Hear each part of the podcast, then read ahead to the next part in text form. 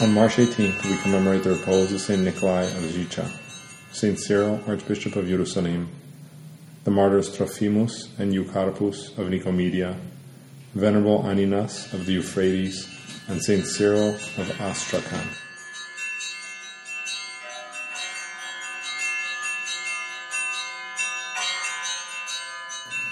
St. Nikolai of Zhicha, the Serbian Chrysostom, was born in Lelich in western Serbia on January 4, 1881.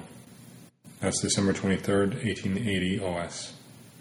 His parents were Dragomir and Catherine Velimirovich, who lived on a farm where they raised a large family.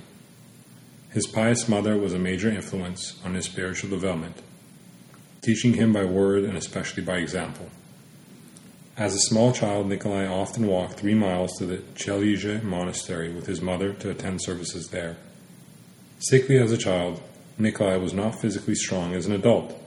He failed his physical requirements when he applied to the military academy, but his excellent academic qualifications allowed him to enter the St. Sava Seminary in Belgrade even before he finished preparatory school.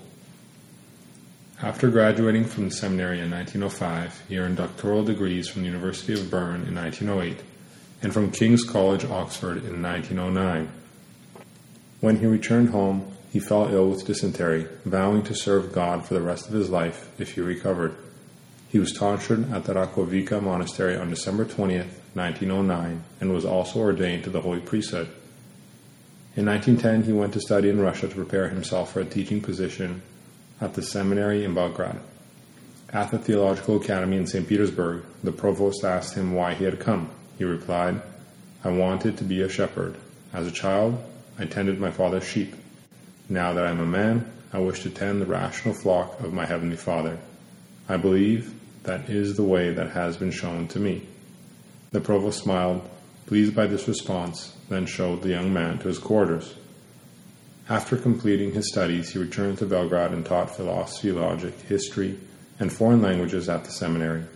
He spoke seven languages, and this ability proved very useful to him throughout his life. St. Nikolai was renowned for his sermons, which never lasted more than 20 minutes and focused on just three main points. He taught people the theology of the church in a language they could understand and inspired them to repentance.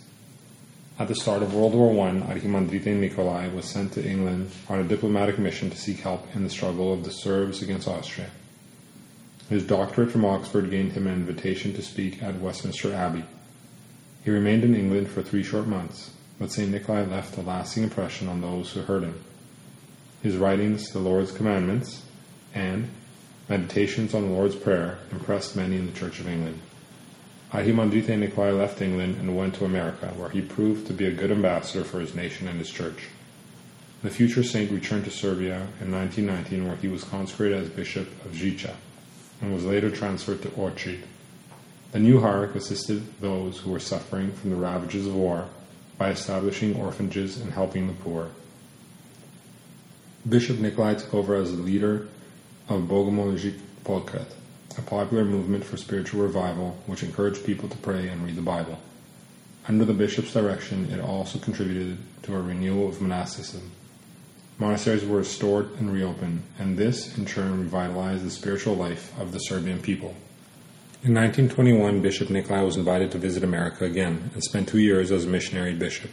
He gave more than a hundred talks in less than six months, raising funds for his orphanages. Over the next 20 years, he lectured in various churches and universities. When Germany invaded Yugoslavia on April 6, 1941, Bishop Nikolai, a fearless critic of the Nazis, was arrested and confined in Ljubostir Vojlović Monastery. In 1944, he and Patriarch Gavrilo were sent to the death camp at Dachau. There, he witnessed many atrocities and was tortured himself. When American troops liberated the prisoners in May 1945, the Patriarch returned to Yugoslavia, but Bishop Nikolai went to England. The communist leader Tito was just coming to power in Yugoslavia, where he persecuted the church and crushed those who opposed him. Therefore, Bishop Nikolai believed he could serve the Serbian people more effectively by remaining abroad. He went to America in 1946 following a hectic schedule in spite of his health problems, which were exasperated by his time in Dachau. He taught for three years at St. Sava's Seminary in Libertyville, Illinois, before he settled at St. Tikhon's Monastery in South Canaan, Pennsylvania in 1951. He taught at St. Tikhon's and also served as the seminary's dean and rector. He was also a guest lecturer at St. Vladimir Seminary in New York and at Holy Trinity Monastery in Jordanville, New York. On Saturday, March 17, 1956, Bishop Nikolai served his last liturgy.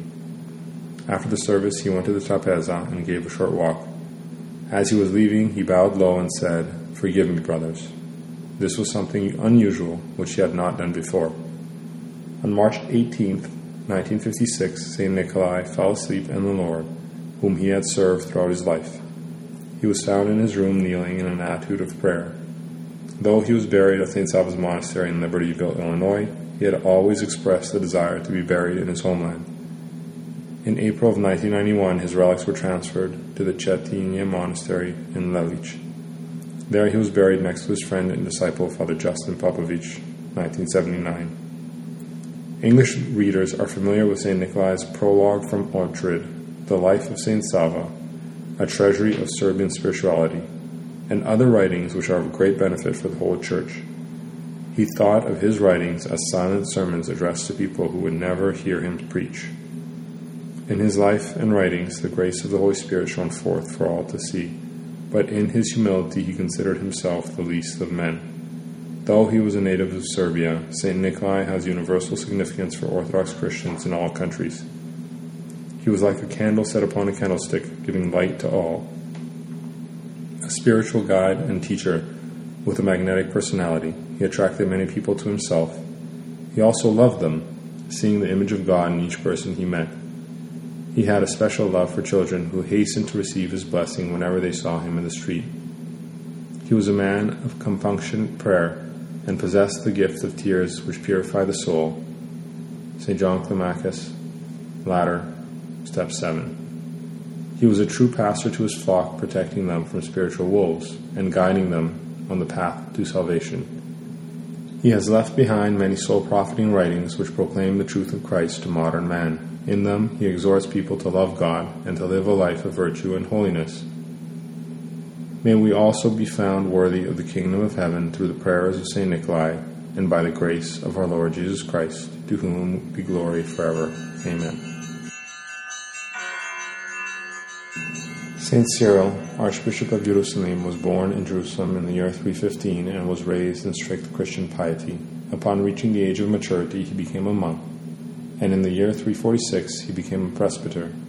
In the year 350, upon the death of Archbishop Maximus, he succeeded him on the episcopal throne of Jerusalem. As Patriarch of Jerusalem, Saint Cyril zealously fought against the heresies of Arius and Macedonius. In so doing, he aroused the animosity of the Arian bishops, who sought to have him deposed and banished from Jerusalem. There was a miraculous portent in 351 at Jerusalem. At the third hour of the day, on the feast of Pentecost, the Holy Cross appeared in the heavens shining with a radiant light. It stretched from Golgotha above the Mount of Olives. St. Cyril reported this portent to the Arian Emperor Constantinus, 351 363, hoping to convert him to orthodoxy. The heretic Acacius, deposed by the Council of Sardica, was formerly the Metropolitan of Caesarea, and he collaborated with the emperor to have St. Cyril removed. An intense famine struck Jerusalem, and St. Cyril expended all his wealth in charity. But since the famine did not abate, the saint pawned church utensils and used the money to buy wheat for the starving. The saint's enemies spread a scandalous rumor that they had seen a woman in the city dancing around in clerical garb. Taking advantage of this rumor, the heretics forcibly expelled the saint. The saint found shelter with Bishop Silvanus in Tarsus. After this, a local council was held at Seleucia, at which there were about 150 bishops, and among them St. Cyril, the heretical metropolitan Acacius, did not want to allow him to take a seat. But the council would not consent to this. Acacius stormed out of the council, and before the emperor and the Arian patriarch Eudoxius, he denounced both the council and St. Cyril. The emperor had the saint imprisoned. When the Emperor Julian the Apostate, 361 363, ascended the throne, he repealed all the anti Orthodox decrees of Constantinus, seemingly out of piety. St. Cyril returned to his own flock, but after a certain while, when Julian had become secure upon the throne, he openly apostatized and renounced Christ. He permitted the Jews to start rebuilding the Temple of Jerusalem that had been destroyed by the Romans, and he even provided them part of the funds for the building from the state treasury. St. Cyril predicted that the words of the Savior about the destruction of the temple down to its very stones, Luke 21 6, would undoubtedly transpire, and the blasphemous intent of Julian would come to naught. Soon there was such a powerful earthquake that even the solidly set foundation of the ancient temple of Solomon shifted in its place, and what had been rebuilt fell down and shattered into dust. When the Jews resumed construction, a fire came down from the heavens and destroyed the tools of the workmen. Great terror seized everyone. On the following night, the sign of the cross appeared on the clothing of the Jews, which they could not remove by any means. After this heavenly confirmation of St. Cyril's prediction, they banished him again, and the bishop's throne was occupied by St. Cyriacus.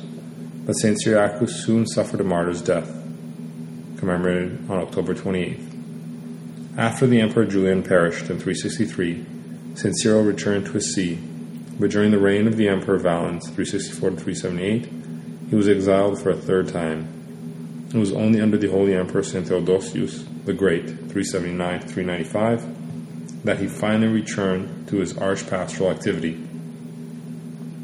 In 381, St. Cyril participated in the Second Ecumenical Council, which condemned the heresy of Macedonius and affirmed the Nicaea Constantinople symbol of faith, the Creed.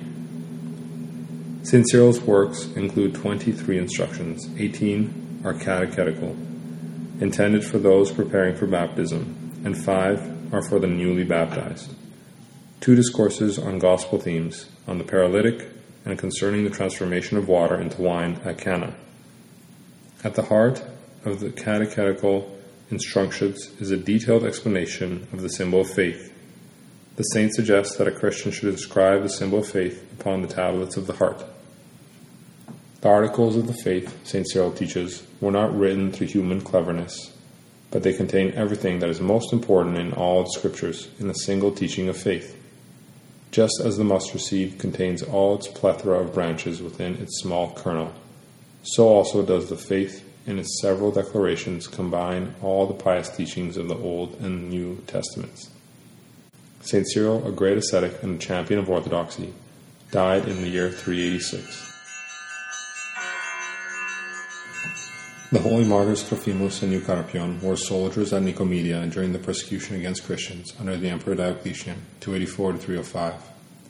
They distinguished themselves by their great ferocity in carrying out all the emperor's decrees. Once, when these soldiers had caught up with some Christians, they suddenly saw a large fiery cloud which had come down from the sky, thickening in form as it drew close to them. From out of the cloud came forth a voice Why are you so zealous in threatening my servants? Don't be deluded. No one can suppress those believing in me through their own strength. It is better to join them and discover the heavenly kingdom yourselves. The soldiers fell to the ground in fright, not daring to lift up their eyes, and only said to one another, Truly, this is the great God who has manifested himself to us. We would do well to become his servants. The Lord then spoke, saying, Rise up, repent, for your sins are forgiven. As they got up, they beheld within the cloud the image of a radiant man and a great multitude standing about him. The astonished soldiers cried out with one voice, Receive us, for our sins are inexpressibly wicked. There is no other God but you, the Creator and true God, but we are not yet numbered among your servants. But just as they spoke this, the cloud receded and rose up into the sky. Spiritually reborn after this miracle, the soldiers released all the jailed Christians from the prisons for this, Saints Trophimus and Eucarpion were handed over to terrible torments. They suspended the saints and tore their bodies with iron hooks. They gave thanks unto God, certain that the Lord would forgive them their former sins. When a fire had been lit, the holy martyrs went willingly into the fire, and there gave up their souls to God. Saint Aninas was born at Chalcedon into a Christian family. After the death of his parents, he withdrew at age 15 into a monastery, where he received monastic tonsure. In search of complete solitude, he went off into the heart of the desert, where the river Euphrates separates Syria from Persia. There he came upon an elder named Mayum, and settled there with him. Both ascetics led a very strict life. During the forty days of the great fast, they ate nothing, taking delight and joy instead in spiritual nourishment. Every day, St. Aninas carried drinking water from afar. Once he returned with full water pitchers earlier than usual, since an angel had filled the vessels with water. The elder Mayum realized that his disciple had attained a high level of spiritual accomplishment, and he in turn asked St. Aninas to become his guide, but the saint refused out of humility. Later, the elder went to a monastery, and St. Aninas remained alone in the wilderness. By constant struggles, the saint conquered the passions within himself, and he was granted gifts of healing and clairvoyance. Even the wild beasts became docile and served him. Wherever the saint went, two lions followed after him, one of which he had healed of a wound on its paw. Accounts of the saint spread throughout all the surrounding area, and the sick and those afflicted by evil spirits began to come to him, seeking healing. Several disciples also gathered around the saint.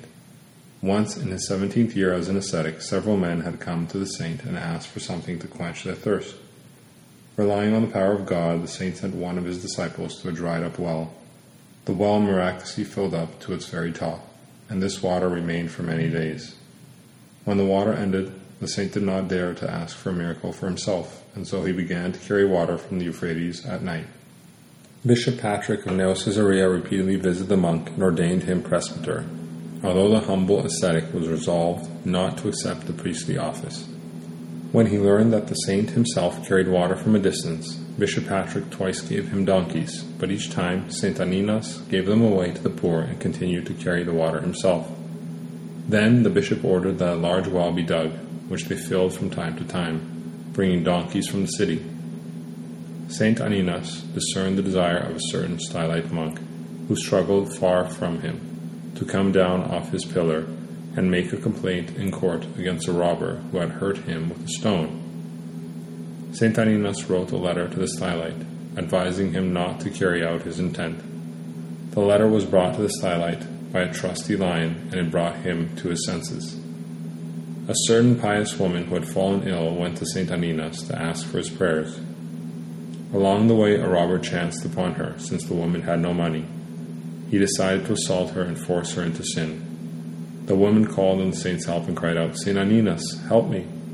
Terror suddenly overcame the robber, and he let go of the woman. The woman went to Saint Aninas and told him everything, and she also received healing. The robber also came to the monk in repentance, was baptized, and then tonsured as a monk. A spear which he had thrust into the ground when he attacked the woman grew into a mighty oak. At the age of 110, the saint predicted the time of his death, and he directed his successor as to assemble the brethren. Before his death, Saint Aninas conversed with the holy prophet Moses, Aaron, and Or. He fell asleep in the Lord, saying, O Lord, receive my soul.